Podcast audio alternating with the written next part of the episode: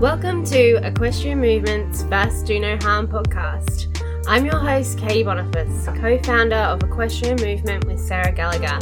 We work with horse riders who want to build a stronger bond and a deeper connection with their horses. In our First Do No Harm podcast, we discuss with other industry professionals how to work with horses to firstly do no harm and secondly support their mental, emotional, and physical well being throughout the training process so that we have horses that enjoy learning and ask to be ridden. Each episode, we discuss the different influences our training can have and how we can improve our horses' overall athleticism, soundness of mind and body, and emotional fortitude, while strengthening and deepening our relationship with our horses. Each week, I will endeavour to bring to you a new episode on horse riding, training, handling, and husbandry, or an interview with other industry professionals to help you address where and why you might get stuck in creating the beautiful union of dancing souls that is the equestrian sport. Are you ready to kick off today's show? Let's get started. Hey team, Katie here from Equestrian Movement, and this is the second part of our training about connection.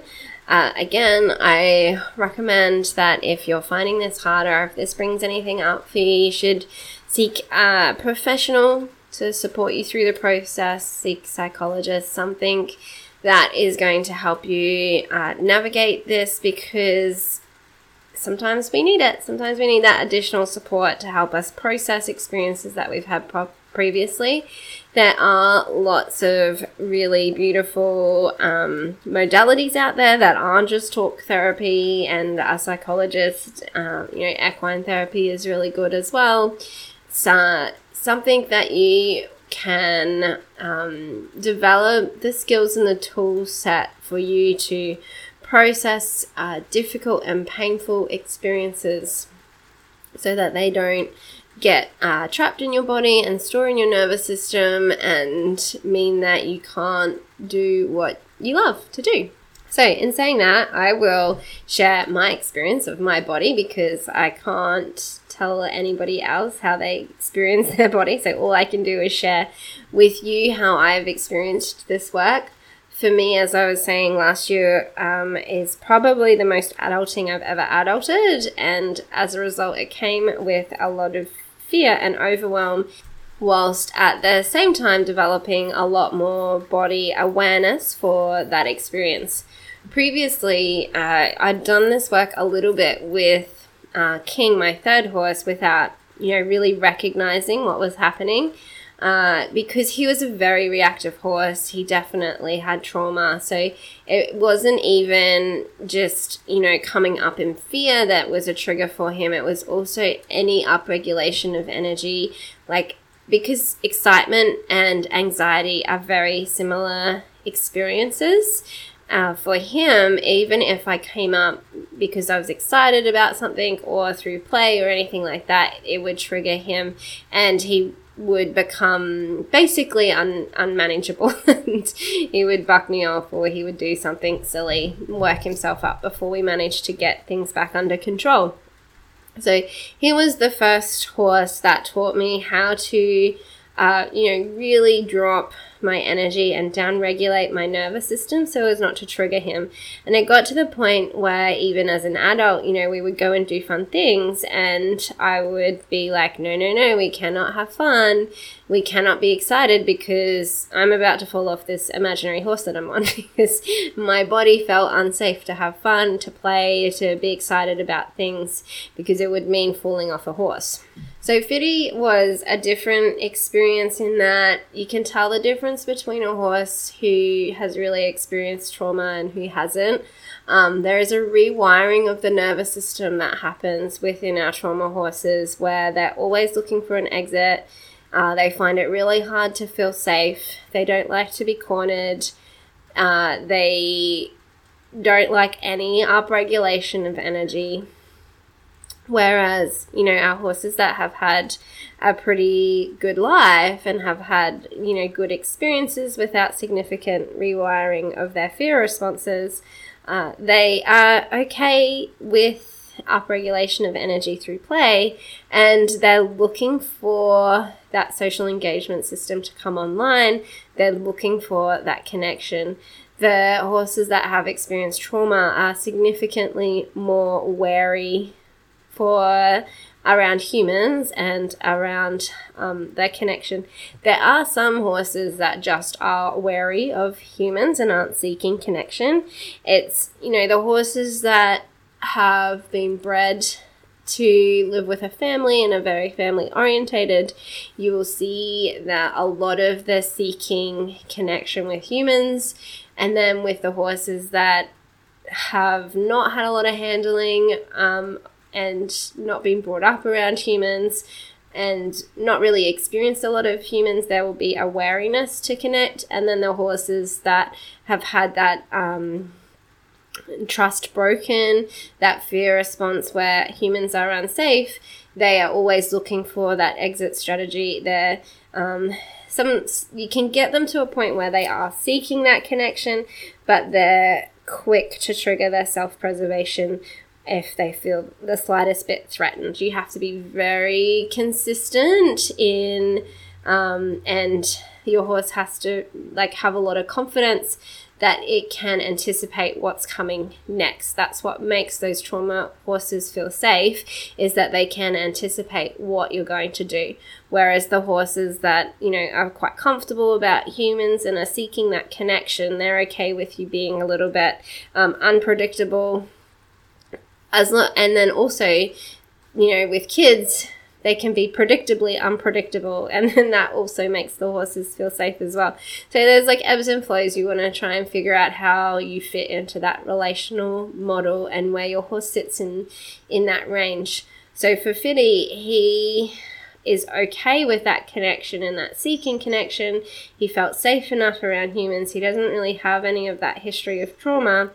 Um, but I really struggled to connect with him because of his personality type was you know even in humans it's a personality type that i don't really like to be fair. Uh, and so it took a lot for me to find the opening in my heart to fit him into and i had a lot of resistance to it that i had to work through within myself to find this space of, of love for him. Some of it came from understanding him so for me, like personally, I probably, if I was a horse, I'd sit more on the flighty, people pleasing end of the spectrum, whereas Fiddy sits on the complete polar opposite, where he's very confident and secure in himself, and he's, you know, quick to say no, and he pushes over the top, and if pressured, he will escalate into um, violence. so it's just like every time we would come into work together and I would come in, you know, with a work focus, like we're training, I would triggering I was triggering him into a reactive pattern of, um, you know, it wasn't that he felt threatened, but it was also that I wasn't hearing and connecting with him and um, complimenting who he was in training. I was just going to work, air quotes, going to work. So when we're trying to find this place of connection with some horses, just being able to downregulate your energy can be enough for them, just allowing them to feel safe and for you to be predictable can be enough for them to be willing participants in an activity. But for some of our, or for most of our horses, what we're they're really seeking from us is that emotional connection. So being able to bring that social engagement system online to actually like them and to love them and to um, bring out the best in them from our work together is what like inevitably creates that heart horse where our interactions really flourish, not only allowing the horse to flourish, but also for us. So, spending the time to understand the theory around all of this and how it's experienced within your body, there is, um, you know, a place where environmental stimulus and relational stimulus triggers our body to respond or to react in a certain way that we're kind of a little bit out of control of. Like we look back on it and we're like, oh God, I really wish I hadn't have done that. I wish, really wish I hadn't have said that. I really wish that hadn't have happened because it kind of just like triggers this unconscious response in us. In the moment, we feel fully validated to be doing what we're doing. But when we get to the other side and we reflect on that experience, we're like, oh, actually, that, you know, that was my junk. so, being developing that body awareness to catch yourself when you're triggered and you're in that reactive place uh, is not comfortable. It's quite painful. And to pull yourself back out of it is not comfortable. It's quite painful. And then to try and be who you would like to express, um, it takes some space. And that's the thing is that the the processing to respond is in the space versus the reactive is just you know insecurity feeling threatened being triggered. Um, you know it's a instinctive response that we've that has been conditioned into us through previous experiences. As an adult i think it's different for kids because they're still going through those experiences and they're being conditioned. However there is the um, theory that all of our wiring happens by the time we're five, which is where like we're trying to do a lot of our social engagement and connection work with babies and kids to, you know, just improve their resilience to the world. Anyway, so what we're looking, and we see this in horses as well, is when we're implementing our holistic horse handling skills and program, we're giving the horses space to consider how they would like to respond rather than triggering um, our nervous system response. So, a lot of the training that you'll see is, uh, you know, the handlers or the trainers or whatever are triggering a response from the horse uh, through a manipulation of their nervous system with whatever tools that are their tools of choice and not allowing the horse space to consider if it would like to say yes or no, which is why uh, the foundational element of our holistic horse handling program within our compassionate leadership skills is developing psychological safety, choice, and consent so that the horse is given space to consider what is being asked of it. And this is how you're going to keep your horses under threshold, right? Mm. Like if you're going to use tools that trigger responsivity, sorry, trigger reactivity, then you're not giving your horse space. So you're going to t- tip them closer and closer to threshold every time you ask something of them. Whereas if you're going to keep them under threshold, what we're really talking about is we're talking about the activation of the nervous system. We're talking about that felt sense of safety. Does your horse feel safe to do what you're asking it to do? Well, it needs to consider. It needs the time and the space to consider. Does it know how to answer the ask? How is it going to respond? Does it feel safe to do the thing that you've asked it to do? And how safe your horse feels to take instruction from you, I'm sorry to say, is a reflection of their experiences that they've had previously with you. If you're consistently setting yourself and your horse up in a way where um, you're over facing yourself and you know, and you get dysregulated and you feel unsafe and you're not, um, you know, giving the horse adequate direction to navigate the stress or the experience safely, then it's going to become less and less willing to take instruction from you because it's having more and more of these experiences of you not um, setting them up for success.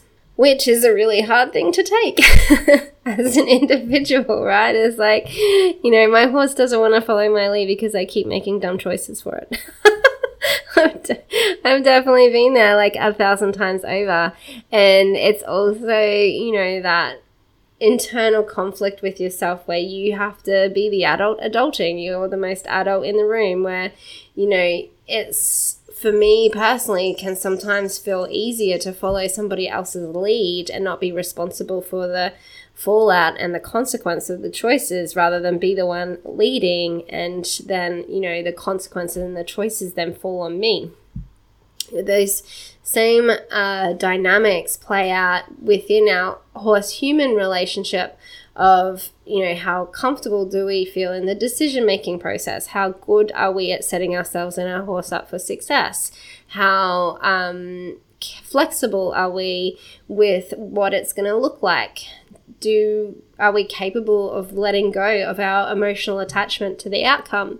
Are we capable of being able to regulate ourselves within a moment, even when everybody else is dysregulated or when the situation is getting out of control and even to the point of becoming catastrophic?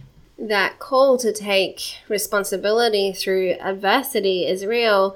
And if our horses consistently see us crumble under the pressure, they're either going to stop following our lead and, um, you know, just get really heightened in, in their refusal to follow our instruction, or they're going to take the lead themselves, which means that you know they, I do love these horses as well. They are our school horses, as they do know that they're looking after beginner riders, and so they themselves take the lead.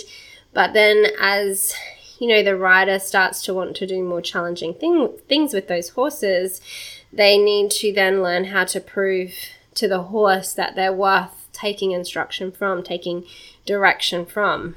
And you know, within the school, it is part of the education process where initially the horse is taking instruction from me and the relationship is built around me and the rider is just learning how to balance and communicate but there's inevitably this um, point in time where the rider has to take over and they have to be able to call the focus and the attention off of me and onto themselves and get the horse to confidently take instruction and direction from them as the rider instead of from me. And I honestly think that this is like the most challenging part as uh, anybody that's dealing with horses is that um, that place of being somebody that they're willing to take direction and instruction from. It is very hard for me to teach. Like, it's very hard for me to communicate to somebody hey, like your horse doesn't have trust and confidence in the decisions that you're making. And I can also often pick the type of person that the horse is not going to take instruction from. Quite often, um, you know, they're riding the horse for their own goals and for their own um, things that they want to achieve with the horse and they're not thinking about how the way they're engaging and interacting with the horse is impacting the horse. All they're thinking about are the things that they want to do with the horse, how fast they want to go, how high they want to jump, what they want to achieve personally as a riding skill versus like how they're going to learn to work as a team with the horse in a way that the horse um, sees benefit from the interaction. And what our horses actually need from us. You know, obviously they need a lot from us with regards to care because they aren't able to pay their own agistment fees and source their own hay. but uh, what they need from us relationally, relate, from a relationship point of view is just that we love them and we're happy with them and that we can enjoy them. They don't need us to you know, demand respect from them and to prove our, you know, value to them, it is the more challenging the ask, like the more challenging the things are that we are asking of them, is the more that we have to then prove that our instruction is going to be safe to, to them. Like the fallout, the outcome, the consequence of what is being asked of them is for their benefit and not to their detriment. So, if we're not going to escalate on our own nervous system activation, we need to be given the space and the grace and the skills to be able to downregulate our nervous system and the body awareness to be able to downregulate the nervous our nervous system when we are triggered and to find the emotional agility to shift into a more positive experience of our horses. Holy dooly, is that not such a challenging thing? And yet, we're asking it of our horses all the time. I expect you to not be reactive to who I am and what I'm bringing to this training session. I expect you to just do as you're told. When you become aware of what is required of your horse to be able to do that, and how difficult it is for us, you can really have some empathy for how our horses are experiencing this. Uh, second to that, if we want our horses to be responsive in an enthusiastic, willing, calm mannerism and not reactive to what we're asking them to do, then we need to give them the space to process their initial nervous system reaction to us and then the skills to shift out of it if it wasn't a hell yes, girlfriend, I want to do that. if it was a hell no, girlfriend, I'm not participating. we need to give them the skills to negotiate their way out of it, to shift them into a yes. So, what are those negotiation skills going to look like? You know, how are you going to show reciprocity? What does a fair exchange look like with it with your horse? And that's the kind of things that we cover in our holistic horse handling program. So that's it for me for today. Hopefully, I didn't blow your brains too much. Until next time, happy trails. If you're loving what you're learning in the podcast, you've got to come check out the Arena Classroom. The Arena Classroom is our community for all things training for connection, where we delve into exercises to build our horse's trainability, process emotion, and build emotional resilience. It's where you can get individual help applying our tools like consent communication, confidence through curiosity, connection, and so much more. It's where you learn a level of communication and connection that will blow your mind, and other trainers will tell you it's not possible. It is a safe community where you can learn training tools not shared on the podcast that will open up that connection and will further build your confidence in you and your horse's potential so that you can stop doubting that you're good enough for your horse and questioning if you're doing the right thing. It's where you can come hang out and connect with other First Do No Harm trainers just like you and me. It's my favourite place on earth and it will revolutionise what you believe to be possible with your horse. I guarantee it. Come join us at www.equestrianmovement.com forward slash the arena classroom.